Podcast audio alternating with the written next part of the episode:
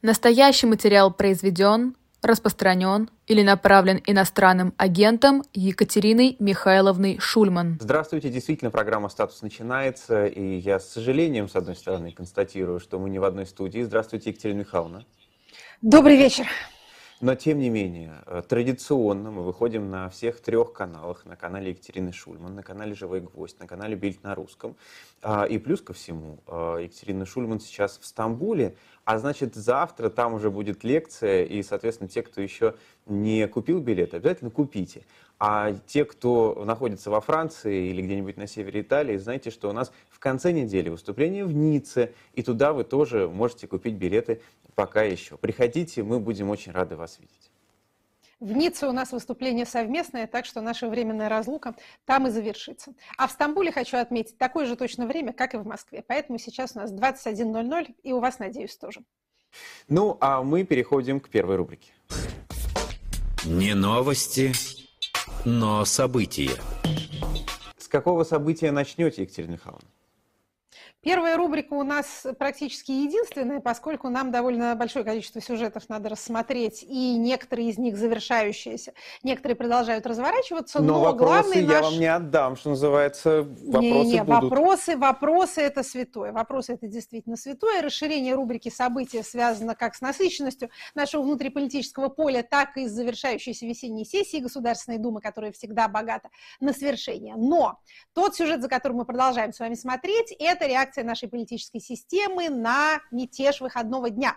Вот уже скоро месяц пройдет с выступления Евгения Викторовича Пригожина, с его похода на Москву, завершившегося так внезапно, но а, классических реакций, которые обычно следуют за неудавшимися военными переворотами или военными мятежами, мы не наблюдаем. Напомню, что реакции эти бывают двух типов, точнее говоря, два вида действий вам надо произвести, если вы режим, против которого кто-то восстал, но вы все-таки усидели. Это явно наш случай. Так вот, во-первых, прежде всего вы должны репрессировать причастных, а потом вы должны наградить тех, кто остался вам верен, тех, кто вас поддержал, и по возможности расширить эту базу поддержки. То есть вы перепокупаете лояльность лоялистов, и вы пытаетесь купить лояльность тех, кто, ну, может быть, относился к вам нейтрально или не определился в своих симпатиях. Вы хотите любви народной, вы хотите любви элиты еще больше, чем вы э, могли, так сказать, ею пользоваться раньше. Но, вот Екатерина Михайловна, тут, частью, вы, тут вы да. прете, что называется, против наших традиций,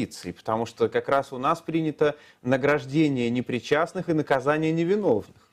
Совершенно верно. Это священный принцип российского администрирования, он соблюдается по сю пору, но странность текущего момента состоит в следующем. С награждением непричастных у нас очень хорошо, и сейчас мы будем говорить об этом, а вот с наказанием что виновных, что невиновных как-то странно. Очень много было разговоров на прошедшей неделе о чистках в армии, о том, что тот или иной генерал пропал, не выходит на связь, не поздравляет с днем рождения жену и дочку, находится неизвестно где. Я напомню, помню, что до этого, за неделю примерно до этого, до того, как все стали разыскивать всей страной буквально генерала Суровикина, а точно так же внимательно обсуждали раздербанивание, некультурно выражаясь, империи Пригожина. Так вот, э, некоторые своеобразие этих разговоров состоит в том, что они не подтверждаются. Не только ни о каких уголовных делах мы не знаем, против кого бы то ни было из Министерства обороны, но мы ничего не знаем даже о каких-то кадровых перемещениях. Единственный случай с генералом Поповым, э, руководителем, командующим 58-й армией, это тоже не вполне, скажем так, кадровая репрессия, потому что никаких претензий ни официально, не неофициально, но хоть сколько-нибудь публично, к нему высказано не было. Никаких иных кадровых подвижек ни в каком виде мы не наблюдаем. Точно так же похоже, что мы не наблюдаем какого-то э, погрома в экономической империи Пригожина, которая, как мы с вами помним, не сводится совершенно к Вагнеру, которая состоит из объектов недвижимости, из кафе, из отелей, из госзаказов на совершенно гигантские суммы. Единственное, что как-то приостановило свою работу, это медиа империя, да и то, что называется, это не точно. Поэтому никаких, так сказать, осязаемых кадровых чисток, тем более репрессий, пока не наблюдается. А ожидались также, скажем так, логично было бы ожидать каких-то строгостей по отношению к так называемому турбопатриотическому лагерю, то есть к тем людям, которые являются скорее милитаристами, чем лоялистами, то есть которые, проще выражаясь, скорее за войну, чем за президента. Ну что, а, какие-то смутные визиты силовиков в книжный магазин в Петербурге, где собирался выступать Игорь Иванович Стрелков, а также заведение административного дела против полковника в отставке Квачкова за дискредитацию армии, как-то не тянет пока на, на полноценные репрессии. Из этого Но, не Екатерина следует, Михайловна... что их совсем не будет. Да. Да, давайте здесь сделаем небольшую паузу, а, посмотрим рекламу, и сразу после этого продолжим, э, так сказать, обзор репрессивной активности в отношении сторонников войны. У, у, нас, у нас будет уже наградительная активность в отношении, в отношении сторонников президента. Потому что репрессивные, честно говоря, вот все, что есть, все рассказали, и это не богато. Мы возвращаемся, э, я в студию, Екатерина Михайловна в свою студию, так сказать, а, и продолжаем говорить о награждении. Я, кстати, не знаю, чем будут награждать э, тех, кто отличился, э, но я бы рекомендовал книгу Александра Баунова «Конец режима». Именно ее можно приобрести на shop.diletant.media пожалуйста, пользуйтесь, так сказать, такой возможностью. Екатерина Михайловна. Это прекрасная идея, прекрасная, по экземпляру каждому сотруднику Росгвардии. Прочитать не прочитают, но хотя бы на обложку полюбуются. Потому что надо сказать, что главными награждаемыми по итогам всего произошедшего у нас получается действительно Росгвардия. А главным пострадавшим, как ни странно, МВД. Это довольно загадочное положение вещей, сейчас постараюсь его разъяснить. Мы с вами, как всегда, пытаемся добраться до какого-то документа или хотя бы официального заявления, для того, чтобы не пережевывать вот этот вот весь белый туман войны, в котором мы все э, бесконечно блуждаем. Так вот, что у нас получается? Мы помним, что президент пообещал Росгвардии тяжелое вооружение. Что сделано? Президент выступил, что сделано? А в Государственную Думу внесен а, законопроект, который у нас уже прям вот, сейчас я вам скажу, в каком он чтении у нас принят. Да, он у нас принят а, во втором чтении уже. А он делает следующую вещь. Меняет текст действующего закона о Национальной гвардии. Слово «оружие» везде заменяется на слово «вооружение». Все остальное, в общем, остается таким же точно, как и было. А в частности, э, по какой-то причине убирается тот пункт, в котором было сказано, что э, сотрудник Росгвардии может применять оружие во всех же тех случаях, в каких он имеет право применять остальное, остальное вооружение. А теперь это убрано, потому что у нас нет никакого слова оружие уже больше в законе. В общем, даже в пояснительной записке там сказано, Прощай что... оружие, а, можно назвать этот законопроект. Здравствуй, здравствуй вооружение. Да, совершенно верно. А, в общем, там написано, что а, за Э, поправки формализуют существующее положение вещей, и не то, чтобы говорят, что раньше нельзя было танки иметь золото, а теперь можно. В общем, и раньше было можно, но теперь мы это, так сказать, вносим, благодаря лексическим этим изменениям, вносим в текст закона. Ну хорошо, это, предположим, слова, хотя за словами в федеральном законодательстве следует довольно часто и действия. А вот нечто более существенное. Тут сразу оговорюсь, что это существенное мы пока знаем со слов депутата Хинштейна со слов депутата Хинштейна, подтвержденных анонимными источниками ведомостей. Ну, в общем, пока не богато. Но что нам говорится? Нам говорится, что 16 июля президент подписал указ, согласно которым спецподразделение «Гром», которое было частью МВД, а это последнее их оставшееся спецподразделение, передано в состав Росгвардии. Что такое спецподразделение «Гром»? Это довольно любопытное, э, так сказать, вооруженное формирование. Оно было частью Федеральной службы по контролю за э, оборотом наркотиков. Помните, у нас была такая ФСКН? Да, Возглавлял да, да. ее Виктор Иванов. Большой считался силовик, серьезный человек. Потом их расформировали, и э, большую часть их функций отдали в МВД. И вот этот самый Гром, он был у наркоконтроля. И он влился в состав МВД. Потом Значит, в 16 году была создана Росгвардия, и все вооруженные подразделения МВД, ОМОН, СОБР, внутренние войска перешли в Росгвардию. Собственно, они и есть Росгвардия, они ее составляют. А Гром этот остался.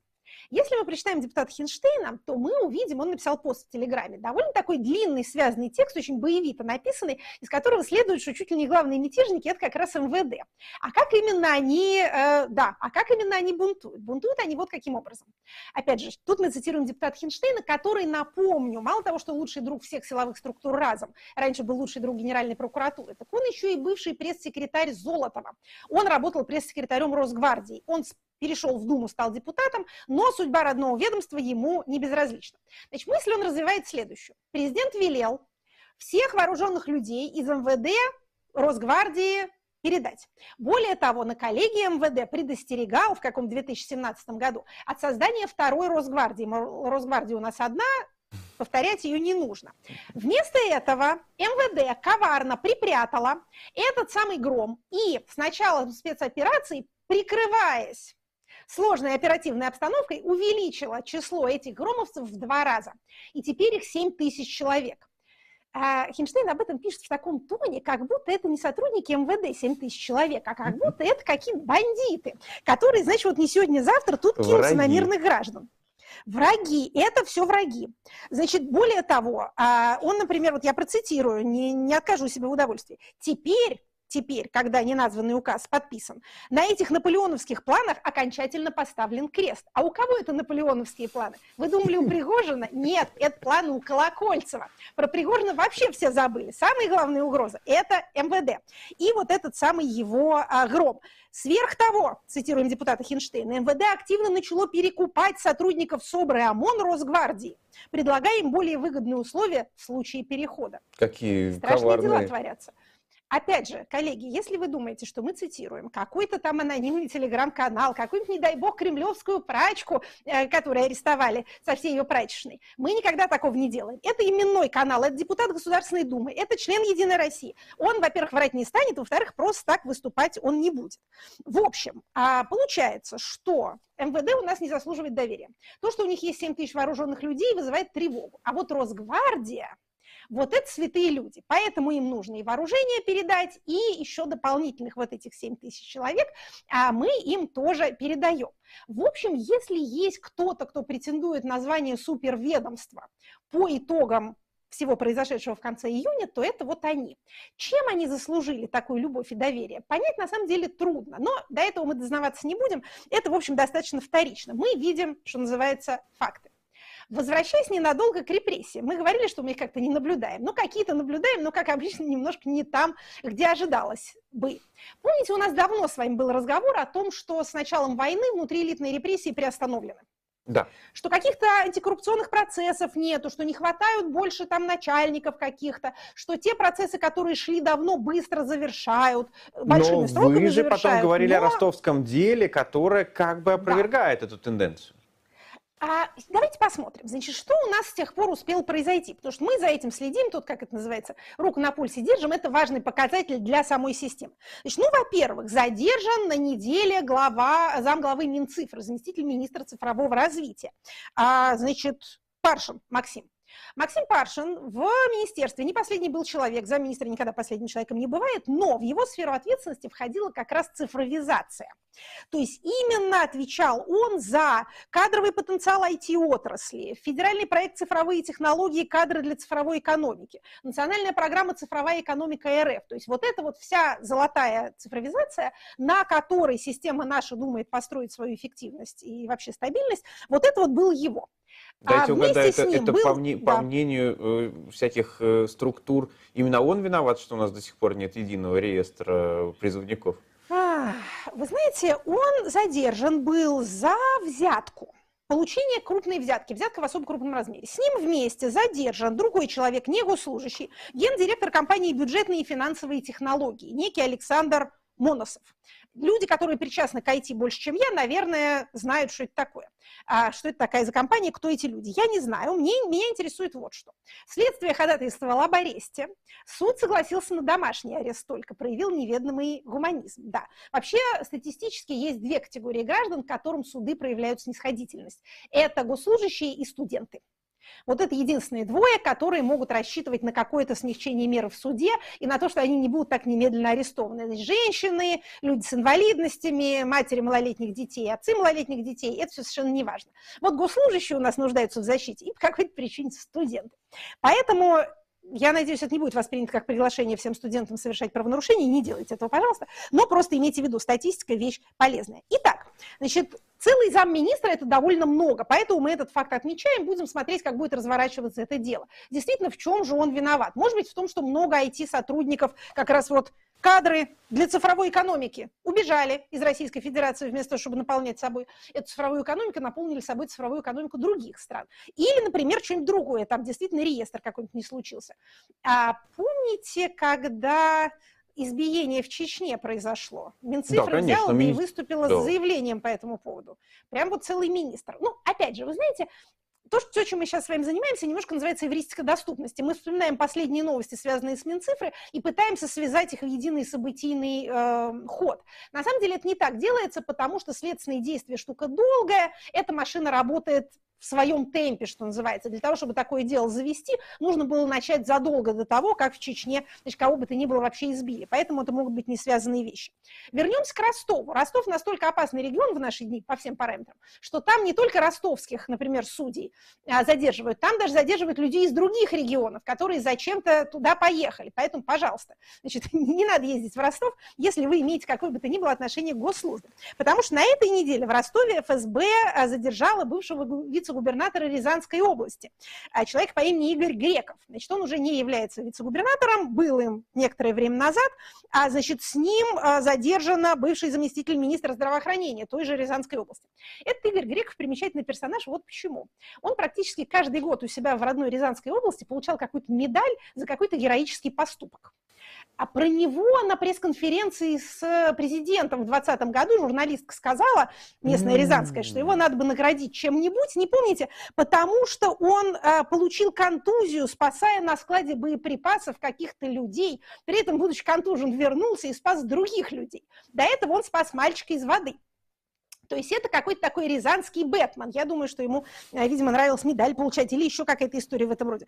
А также он э, победил на фестивале «Созвездие мужества» в номинации «По зову сердца». Это все происходит в Рязани. Но он был так неосторожен, что вместо того, чтобы продолжать спасать мальчиков в присущей ему Рязанской области, поехал в Ростовскую область, которая очень-очень опасна, сейчас еще раз повторю, для всех. И там и был задержан. В Ростовской области творится ужас в связи с вот тамошними, так сказать, антикоррупционными действиями. Да. И это, это прекрасная Неужели точка. Неужели Точнее, самый мы... ужас мы должны такой, оставить такая на пауза после рекламы? для многоточия, чтобы, как говорится, все Ой. ждали, что же за ужас. То есть вот эта вот «Игра престолов» у нас будет Именно после, так. да?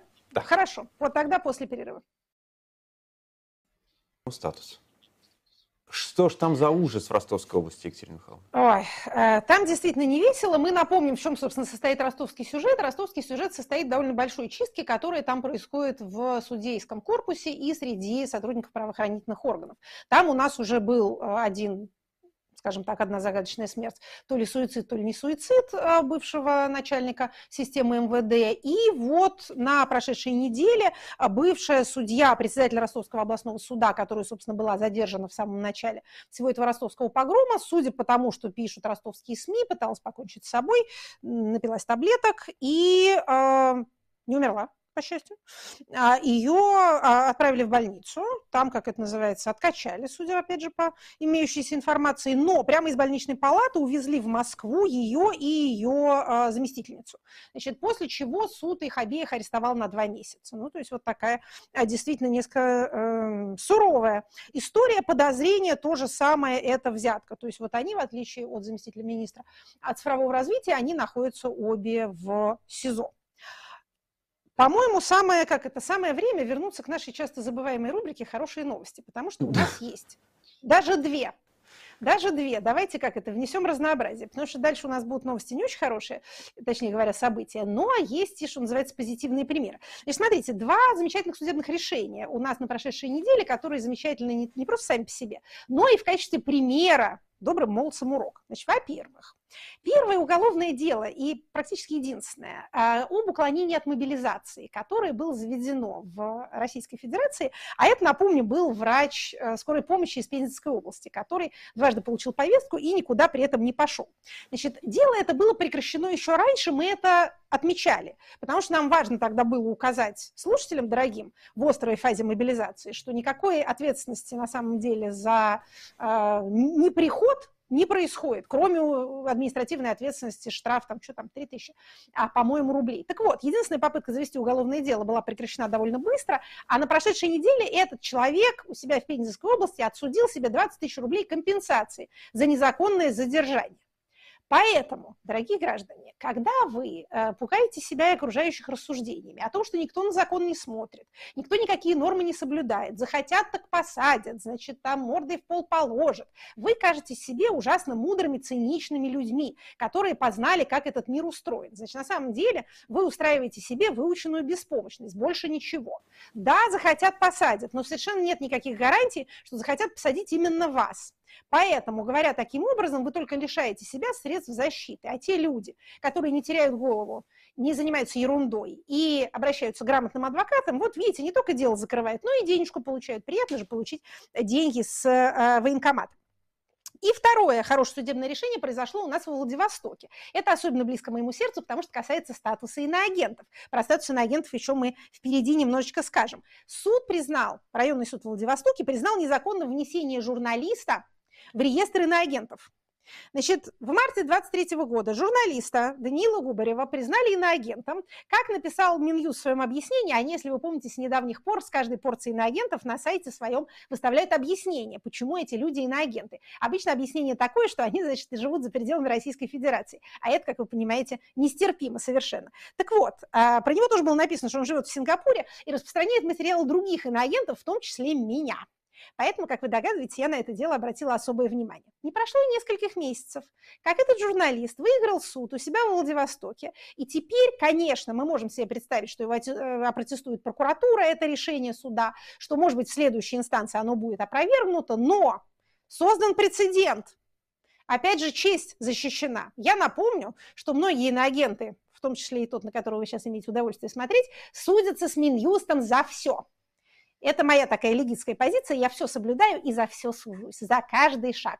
Мне кажется важным занимать Минюст полезной работой, а не той ерундой, которой они обычно заняты. Вот Но... Ну, посмотрим, что из этого всего выйдет. Да. Екатерина Михайловна, давайте просто отдельно отметим э, не только тех э, людей, которые борются за все, но и судей, конкретных судей, которые принимают такие решения, и те решения, в том числе, о которых мы на прошлой неделе рассказывали, например, да, там было э, оправдание э, в дискредитации, если я правильно помню, Этих судей да, не расстреливают история, на месте, да. не увозят прям тут же в какой-нибудь, я не знаю, желтый дом, э, и ничего с ними не происходит. Земля не падает э, на землю не падает вообще, земля не разверзается у них под ногами, небо не падает на землю. Более того, мы не видим, чтобы они в своей карьерной, так сказать, продвижении в своем терпели какие-то убытки. Мы действительно наблюдаем, честно надо признать, как те, кто с особой охотой а, участвует в политических делах, делают карьеру в судах. Они там продвигаются из своего региона куда-нибудь в Москву, они становятся из районных судей федеральными, такое бывает.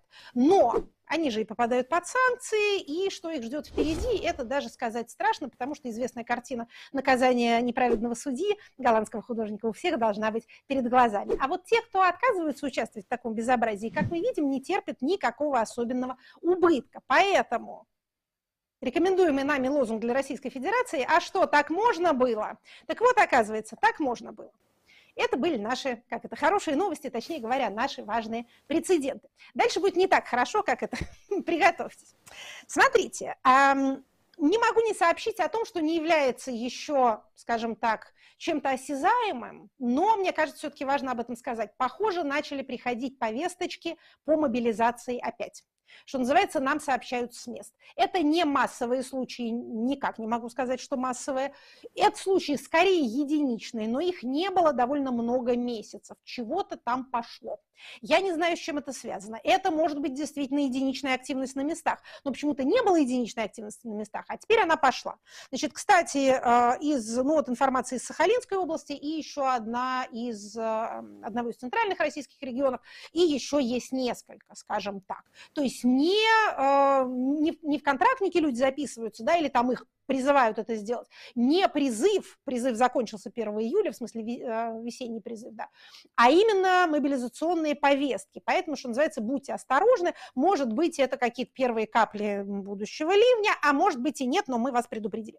А что совершенно точно э, у нас случилось и, э, видимо, случится, окончательно будет закреплено в третьем чтении, это повышение предельного возраста для граждан, находящихся в запасе. Значит, мы с вами помним, что предельный возраст для граждан, находящихся на военной службе, повышался у нас уже некоторое время назад. Чем выше, э, так сказать, чин, а, точнее говоря, воинское звание, тем выше этот самый а, порог. То есть теперь у нас э, все более и более возрастные кадры а могут находиться на активной военной службе. Но более теперь опытные. у нас, да, да, более опытные, давайте так, как это, серебряного и золотого возраста. Теперь у нас речь идет о предельном возрасте пребывания в запасе. Он увеличивается на 5 лет для солдат, матросов, сержантов, старшин, прапорщиков и мичманов. А, для военнослужащих первого разряда с 35 до 40 лет, второго разряда с 45 до 50, третьего разряда с 50 до 55. А предельный возраст пребывания в мобилизационном резерве, что, учитывая нашу предыдущую новость, довольно важно. До 65 лет для граждан, имеющих звание старших офицеров, до 60 лет для младших офицеров, до 55 для всех остальных. Это возраст, так сказать, потенциальной опасности быть мобилизованными в случае, если мобилизация опять перейдет в активную фазу, и это невозможность уволиться для тех, кто хотел бы это сделать. Потому что в условиях действия указа президента о частичной мобилизации увольнения в одностороннем порядке, то есть по желанию увольняющегося, запрещены. Многие люди убедились в этом на своем собственном примере, на практике. Тут судебных решений позитивных пока нет. Поэтому единственными двумя способами отползти от военной службы в период мобилизации были достижение предельного возраста и инвалидность. Значит, инвалидность пока еще есть, а вот предельный возраст все, все уползает и уползает. Значит, что еще нам надо сказать про Государственную Думу? Государственная Дума завершает свою работу. Конец весенней сессии – это очень бурное время, потому что нужно максимально впихнуть все, что было недовпихнуто за предыдущие месяцы. Значит, как э, она будет работать? 26 июля на следующей неделе будет последнее пленарное заседание. По 4 пленарных заседания в неделю проводятся на этой и на следующей неделе. Опять же, все успеть. А в самую последнюю неделю две, два пленарных заседания будет. Потом до 6 августа, ну, якобы региональные недели, с 6 августа уже просто отпуска возвращаются, насколько я понимаю, в сентябре. То есть что, что, то, что сейчас не успелось, оно будет до сентября. Что принято у нас, успели принять окончательно? Значит, два э, закона, регулирующие статус иностранных агентов. Обещали рассказать про иностранных агентов, давайте про них скажем. Это так называемые законы о третьих лицах. Они сильно взбудоражили публику, но и что я должна сказать? Как это? По сравнению с предыдущими э, новациями законодательными, ничего особенного там не написано. А что тут есть? Называется это в части совершенствования и регулирования статуса иностранных агентов и второе об установлении ответственности за невыполнение в установленный срок законного предписания об устранении нарушений законодательства об иностранных агентах. Это два связанных законопроекта, один основной, один дополнительный. О чем идет речь? Этими законами а, государство, а точнее говоря, Минюст, свои обязанности по контролю за деятельностью иноагентов передает или, так скажем, распространяет, в том числе на организации всех форм собственности. Что это значит? Это значит, что те запреты, которые есть для иноагентов, иноагенты обязаны соблюдать. Если они их нарушают, они несут ответственность. Но если вы помогаете им нарушать эти запреты, вы тоже несете ответственность. Какие именно запреты вы не должны помогать нарушать? Ну, скажем, иноагентам запрещено э, прикасаться к несовершеннолетним и общаться с ними каким бы то ни было образом. Вы, предположим, директор школы, вы берете иноагента на работу. Вот по новому закону вы тоже несете ответственность. Ответственность это, это только штраф, для граждан до 50 тысяч рублей, для должностных лиц, например, директора, да, до 100 тысяч, для юридических лиц до 300 тысяч. Или а, вы, например, а, опять же, в государственный вуз берете преподавателя агента. Или вы выпускаете книжку и не ставите на ней пометочку известную. А, то есть вот такого рода вещи, они теперь запрещены. Значит, никак, не то, что запрещены, они были запрещены. Но теперь есть ответственность за то, что вы, не будучи иноагентом, способствуете ему в его э, преступном нарушении закона. Нет никакой ответственности за то, что вы распространяете их материалы, за то, что вы с ними общаетесь или даже даете им деньги. Это по-прежнему, как не было запрещено, так запрещено и не, не будет. Что еще там есть интересного? Там говорится, что Минюст может проводить неплановые проверки всех тех, кто иноагентам как-то помогает. Неплановые проверки могут а, проводиться по заявлениям граждан по поступившим сигналам. Конечно, это стимулирует доносительство. Куда его, правда, еще стимулировать? Оно и так цветет пышным цветом, потому что граждане чувствуют, как государство это поощряет. Конечно, это призвано как-то запугать, ну, там, издательства, публичные площадки, учебные заведения. И СМИ от значит, как-то вот запугать их до такой степени, чтобы они вообще боялись а, с иноагентами иметь а, какое бы то ни было дело. Но, вы знаете, за годы действия этого закона, и в особенности за последние полтора года с началом войны, мне кажется, все те, кто напугались, они уже напугались. А кто не напугались, они либо сами иноагенты, либо находятся за пределами счастливой Российской Федерации, поэтому для Минюста и иных органов трудно достижим. Значит, далее, в окончательном третьем чтении принят э, закон о запрете смены маркера пола в паспорте так называемый закон о запрете трансгендерного перехода. Там были еще поправки ко второму чтению, о которых мы говорили на прошлой неделе.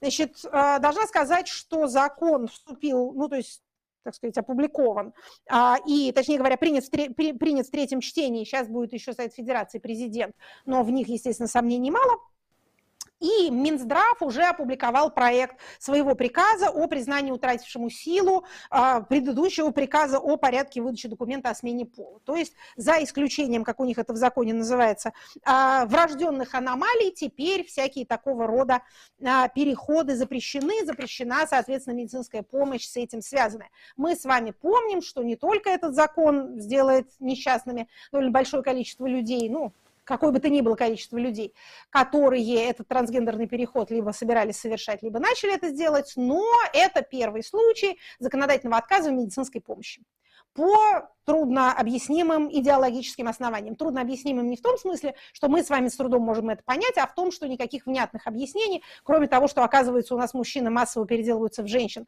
чтобы в армии не служить, нам представлено так и не было. Еще обратим внимание на два законопроекта в социальной сфере, которые демонстрируют некоторую нехорошую тенденцию. Значит, смотрите, поправки в закон о психиатрической помощи прошли второе чтение, а, вот буквально, скажем так, подготовлены ко второму чтению и а, будут на следующей неделе вынесены. Против этого законопроекта, он этот правительственный законопроект, протестуют очень сильно НКО, работающие с ПНИ, с психоневрологическими интернатами, с людьми с ментальной инвалидностью, с детьми с задержками развития и так далее. А в чем Почему? там суть? Сейчас расскажу. Угу. А помните долгий сюжет с законом о распределенной опеке? Я этим много занималась, когда была в СПЧ. Это возможность для людей э, недееспособных или частично недееспособных иметь нескольких опекунов, в том числе, например, НКО. Сейчас, если вы э, лишаетесь дееспособности и у вас нет родственников, которые готовы стать вашими опекунами, вы попадаете в ПНИ, в психоневрологический интернат. Там вашим опекуном становится директор интерната, и вы поступаете в полное его распоряжение и физически, и имущественно. Это очень большая и очень темная сфера нашей жизни, потому что надо признать, что это такие невидимые рельсы, которые лежат под ногами у каждого. Вопрос, они, так сказать, вылезут на поверхность или нет. Вот если с вами что-то происходит, и если вам не повезло, то вы едете туда, и оттуда нет возврата. Закон о распределенной опеке – очень знаменитый законодательный акт, о нем много говорилось и в Совете по правам человека, и на разнообразнейших совещаниях с президентом. Это закон-рекордсмен по числу поручений президента ускорить его принятие, которые не были выполнены. Четыре штуки. Я за этим в свое время следила. Значит, с этим законом ничего хорошего пока не происходит, то есть вообще ничего не происходит, при том, что он имел поддержку РПЦ, Русской Православной Церкви. Я помню прекрасно одно из последних моих мероприятий в России в Общественной Палате. Был, был на эту тему совещание, и там был представитель РПЦ и говорил, давайте это примем, потому что приходы это часто единственные какие-то учреждения в тех местах, где есть ПНИ, и они хотят тоже быть опекунами. Так вот, значит, вместо этого правительство внесло а, поправки закона о психиатрической помощи, которые уничтожают независимую службу надзора которая до этого у нас в законе была прописана возможность создания такой службы, и в некоторых регионах она существует, подчинена губернатору. Сейчас Надо же, как совпало. Области. Как раз Такое недавно такой, такой надзор выявил некоторые нарушения, мягко говоря. Помните этот скандал, да? Вот. Э, нарушение выявили, по-моему, в Петербургском. В Петербурге. Да? Вот. Значит, а, закон и этот идет по схеме хорошо нам известной. Значит, внесен правительством, первое, первое чтение одна версия, ко второму чтению внезапно появляются поправки. И быстро-быстро они проходят. Значит, э, Анна Константиновна Федермессер записала видеообращение, ссылку дадим в описании, посмотрите. Это все, э, ну, как бы это ужесточение режима пребывания людей в ПНИ. Надо сказать, что наша с вами обстановка социальная такова, что людей там будет больше. Во-первых, люди беднеют. Во-вторых, больше будет людей с инвалидностями, больше будет людей, которые не в состоянии заботиться о своих родственниках, и больше будет людей, у которых не будет никаких родственников. Поэтому население ПНИ будет расти. Значит, еще раз повторю, кроме гуманитарного аспекта, это огромные деньги. У этих людей есть имущество, оно называется выморченным, оно все поступает в бюджет.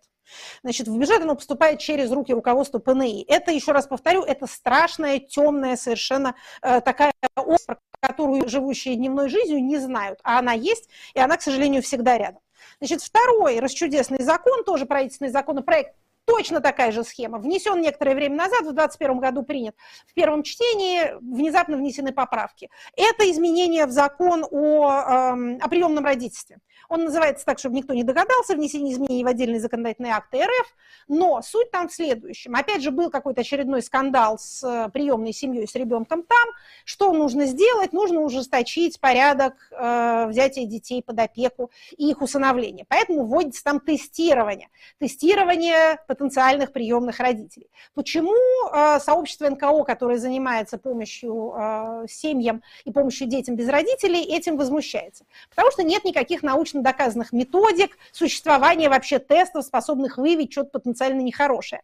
Родители приемные, как и родители родные, должна вам сказать, делают что-нибудь нехорошее с детьми не потому, что они психопаты были всю жизнь, а потому что они находятся в большом стрессе, делают это от усталости, от страха, от истощения. Это невозможно выявить ни на каком тесте. Значит, наличие тестирования делает процедуру более длинной, требует дополнительных денег, которых нету, и побуждает органы опеки на местах, органы социальной защиты на местах скорее отдать ребеночка в детский дом и никаких родителей приемных ему не искать. Вот почему это такая плохая история. Мне этот антисоциальный тренд сильно не нравится. На этой неделе и на прошлой неделе много было разговоров о том, что министр здравоохранения Мурашко говорит о том, что давайте там э, контрацептивы как-то продавать по описи, а давайте вообще внушим женщинам, что им надо не образование получать, а рожать пораньше, и прочая антинаучная ахинея. Вот опять же, прочитаю очередную лекцию про демографию, опровергну все это. Но это пока разговоры.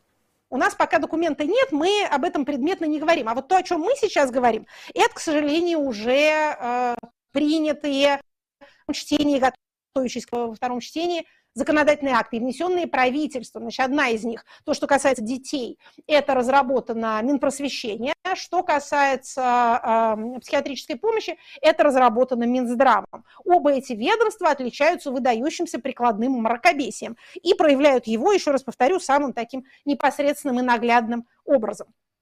Далее, еще про один законодательный акт, точнее нормативный акт, который э, взволновал публику не живущую в пределах Российской Федерации. А именно... Это последний, проект... Екатерина Михайловна, перед вопросами? Да, это будет последний перед вопросами. Отлично. Да. Про это поговорим, потом ответим на вопросы. Итак, МВД, Министерство внутренних дел, о котором мы только в первой части нашей программы опубликовало на regulation.gov.ru проект приказа о новом порядке оповещения гражданами Российской Федерации о наличии у них другого, второго гражданства или вид на жительство, или иного документа, позволяющего им длительно пребывать за пределами РФ. Значит, напомним, что, во-первых, российское законодательство не признает двойного гражданства, у нас нет такого института. Единственная страна, с которой у нас есть договор о признании гражданств друг друга, это Таджикистан. Во всех остальных случаях речь идет о втором гражданстве, не о двойном. В глазах Российской Федерации вы гражданин Российской Федерации, если у вас есть паспорт. Второе обстоятельство. У нас был принят новый закон о гражданстве, внесенный президентом. Мы о нем говорили в наших выпусках. Значит, он у нас принят, и он вступит в действие, обратите внимание, пожалуйста, на эту дату, он вступит в действие 26 октября 2023 года, то есть этой осенью. Поэтому целый ряд нормативных актов должен быть изменен и приведен в соответствие с этим новым законом, заменившим старый закон, который действовал у нас с 2002 года. Так вот, а публика решила, что МВД как-то ужесточает порядок уведомлений и вводит какие-то наказания для тех, кто их не уведомит. МИД настолько был взволнован этими инсинуациями, что выпустил целое разъяснение, говоря, что это все не так и неправда, и что на самом деле не только ничего не изменилось к худшему, а наоборот, с целью повышенного устройства граждан Российской Федерации, Но, знаете, заявления МИДа как раз да. всегда в обратную сторону привыкли толковать, поэтому вряд ли они сделали этим заявлением лучше. Это правда. Это правда. Ну, вот это институт репутации, что, что поделаешь? Нет. Значит, если прочитать сам проект, о чем речь? Раньше были обязаны, или, так говоря, совсем точнее говоря, вы право уведомить через структуры МВД государства о том, что у вас есть ВНЖ, есть второе гражданство. Если вы приехали в Россию гражданином РФ, и у вас есть другое в течение 60 дней, вы должны по месту жительства местные органы об этом уведомить, иначе вам наказание в виде штрафа. Причем это не административный штраф, а это уголовная статья, наказание, там штраф, не связанное с лишением так вот, что изменилось согласно этому проекту, еще раз повторю, пока проект. Вы теперь, находясь за границей, можете подавать это уведомление через консульские структуры, а можете не подавать. Значит, там написано, что у вас есть такая возможность, что вправе не обязаны. Возможно, что через некоторое время они опять внесут туда какую-нибудь поправочку замечательную, хотя это не законопроект, это министерский приказ, которым скажут, что если вы этого не сделали, находясь за пределами РФ, то вы там тоже чему-нибудь подвергаетесь. Но пока этого нет. Значит, еще раз, иностранный паспорт ВНЖ если он у вас есть, вы можете уведомить об этом Российскую Федерацию, если вдруг вам вздумал с ней пообщаться, через консульство. Я думаю, что тут может возникнуть ситуация сложная, ну не сложная, но как бы этот вопрос может всплыть, когда, если вы придете в консульство или в посольство за новым загранпаспортом, Потому что это почти единственная услуга, которые люди, э, уехавшие из Российской Федерации, за которые они вынуждены обращаться к Российской Федерации. То есть у них истекает срок загранпаспорта или у ребенка, и нужно вот идти. Вот вы придете, а вас там спросят, а давайте вы анкеточку заполните, давайте вы уведомите. Вы что-то на каком-то основании сообщить, с вас не убудет, вы все равно уже не в России. В общем, тут никаких особенных, э, так сказать, новых, э, новых ужесточений не будет. Итак, значит, э, Максим Владимирович утверждает, что мы должны переходить к вопросам. Настаиваю Тогда получается, вы настаиваете, потому что у нас был еще, так сказать, нам очень хотелось еще поговорить о выборах, которые предстоят нам в сентябре, о едином дне голосования, в том числе о выборах на воображаемых территориях Российской Федерации. Но это действительно отдельный блок, он достаточно объемен. Мы и так сегодня отказались от рубрик, чтобы вот это вот все успеть, поэтому знайте, дорогие граждане, что нам такой разговор предстоит, он важен, но мы, наверное, сделаем его ближе к э, собственно говоря, ближе к событию. Да, То и, есть, скорее, и в конце больше фактуры лета. как раз. Фактура у нас прибавляется каждый раз. А вот, например, Элла Александра Панфилова ходила к президенту, столько фактуры. В общем, расскажем про это обязательно, но в следующих наших выпусках.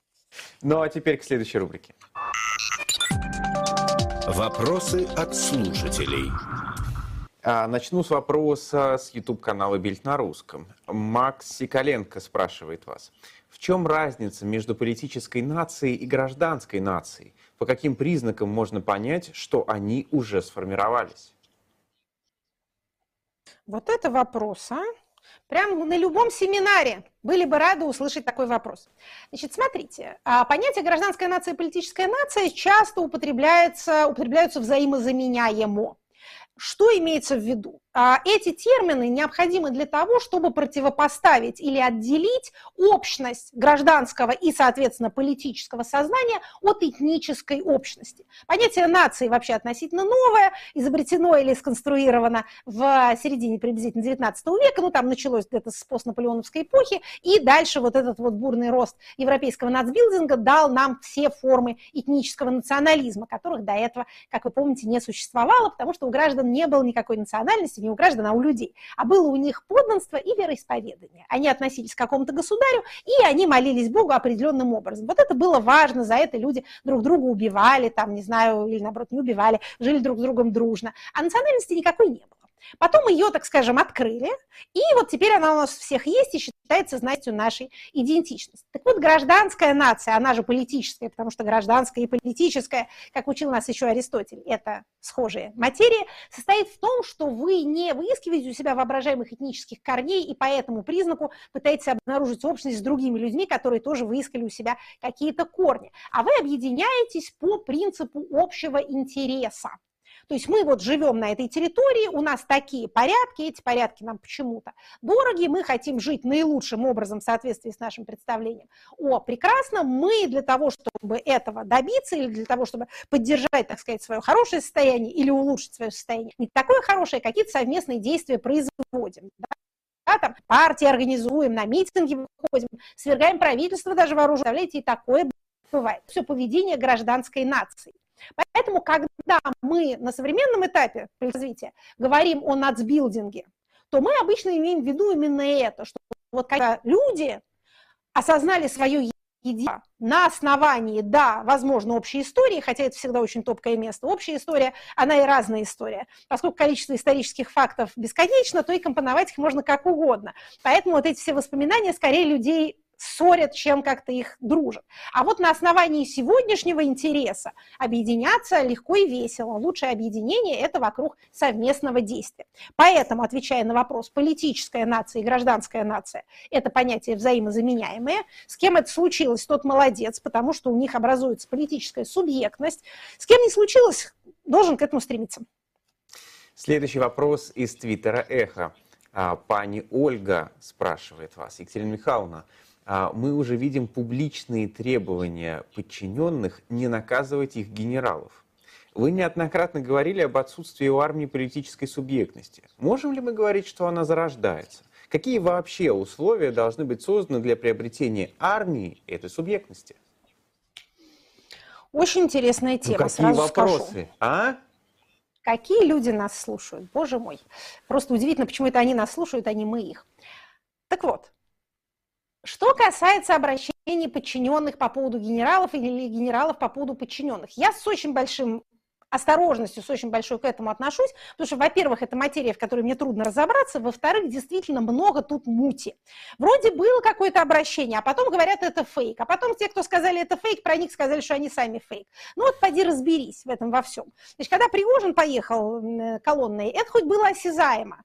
Хотя до этого он терроризировал нас всех голосовыми сообщениями в Телеграме. Голосовые сообщения – зло. Пишите тексты, это гораздо, гораздо культурнее. Так вот, а из, всех, из всей вот этой аудио-видеопродукции последней недели единственное субстантивное – это вот генерал Попов. Он, по крайней мере, своим лицом выступил, и как-то это можно было верифицировать, что он действительно есть такой. Хотя, помните, после того, как появилось это обращение, а были э, всякие спекуляции в патриотических телеграм-каналах о том, что нет такого генерала Попова. Да-да-да. Это такой обратный подпручек Киже, да?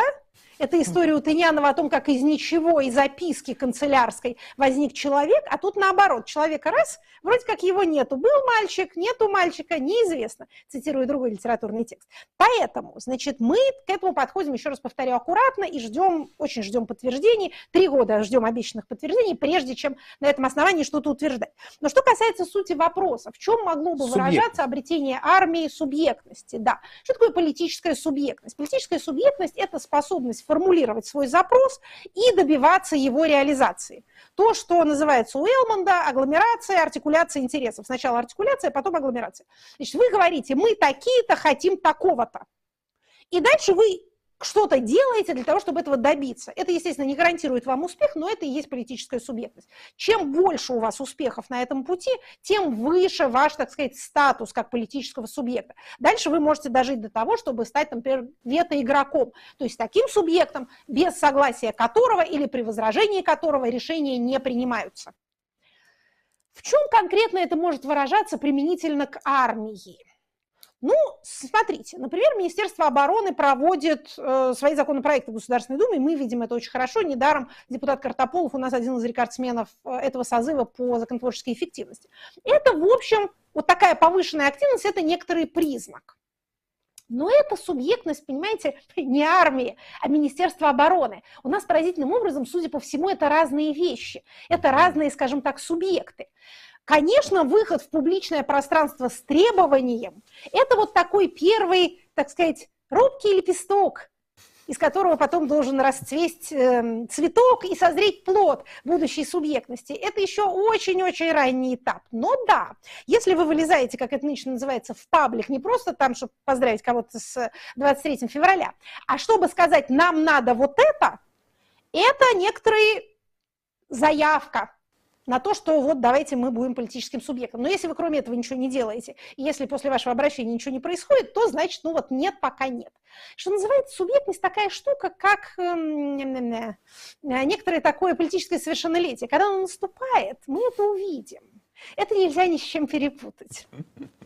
Следующий вопрос из Инстаграма Эхо. Ксения Фадеева спрашивает вас. А, в рекламе экскурсии в Чечню красным цветом выделен текст, посвященный дресс-коду экскурсантов. Насколько такие требования вообще законны? Ведь Чечня – это субъект Российской Федерации. Разве Конституции шорты запрещены? Или дресс-код прописан в каких-то федеративных местных законах? Возможно ли вообще такое в федерациях здорового человека? Имею в виду законы, регулирующие внешний вид людей в разных субъектах федерации.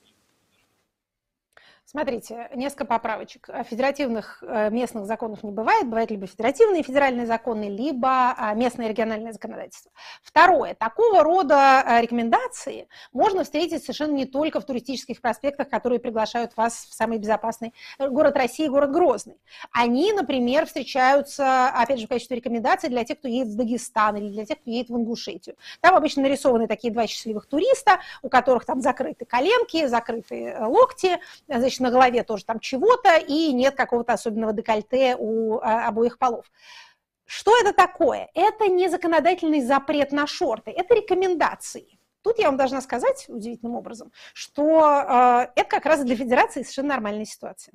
Вы едете к людям, так сказать, в гости, они могут вам запретить ходить в шортах, но они вам рекомендуют уважать местные традиции. Более того, чем больше у нас будет федерализма, тем больше будет такой красоты. Беззаконие наступает, когда вы приезжаете в шортах, и вас бьют за это.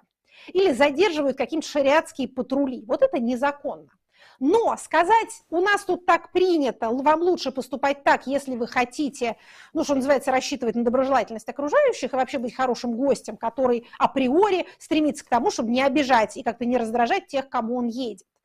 А, это нормально. Еще раз повторю, ненормально насилие в ответ на отказ соблюдать эту рекомендацию. К сожалению, в случае с э, Чечней и другими республиками Российского Северного Кавказа уверенности в этом никакой нету.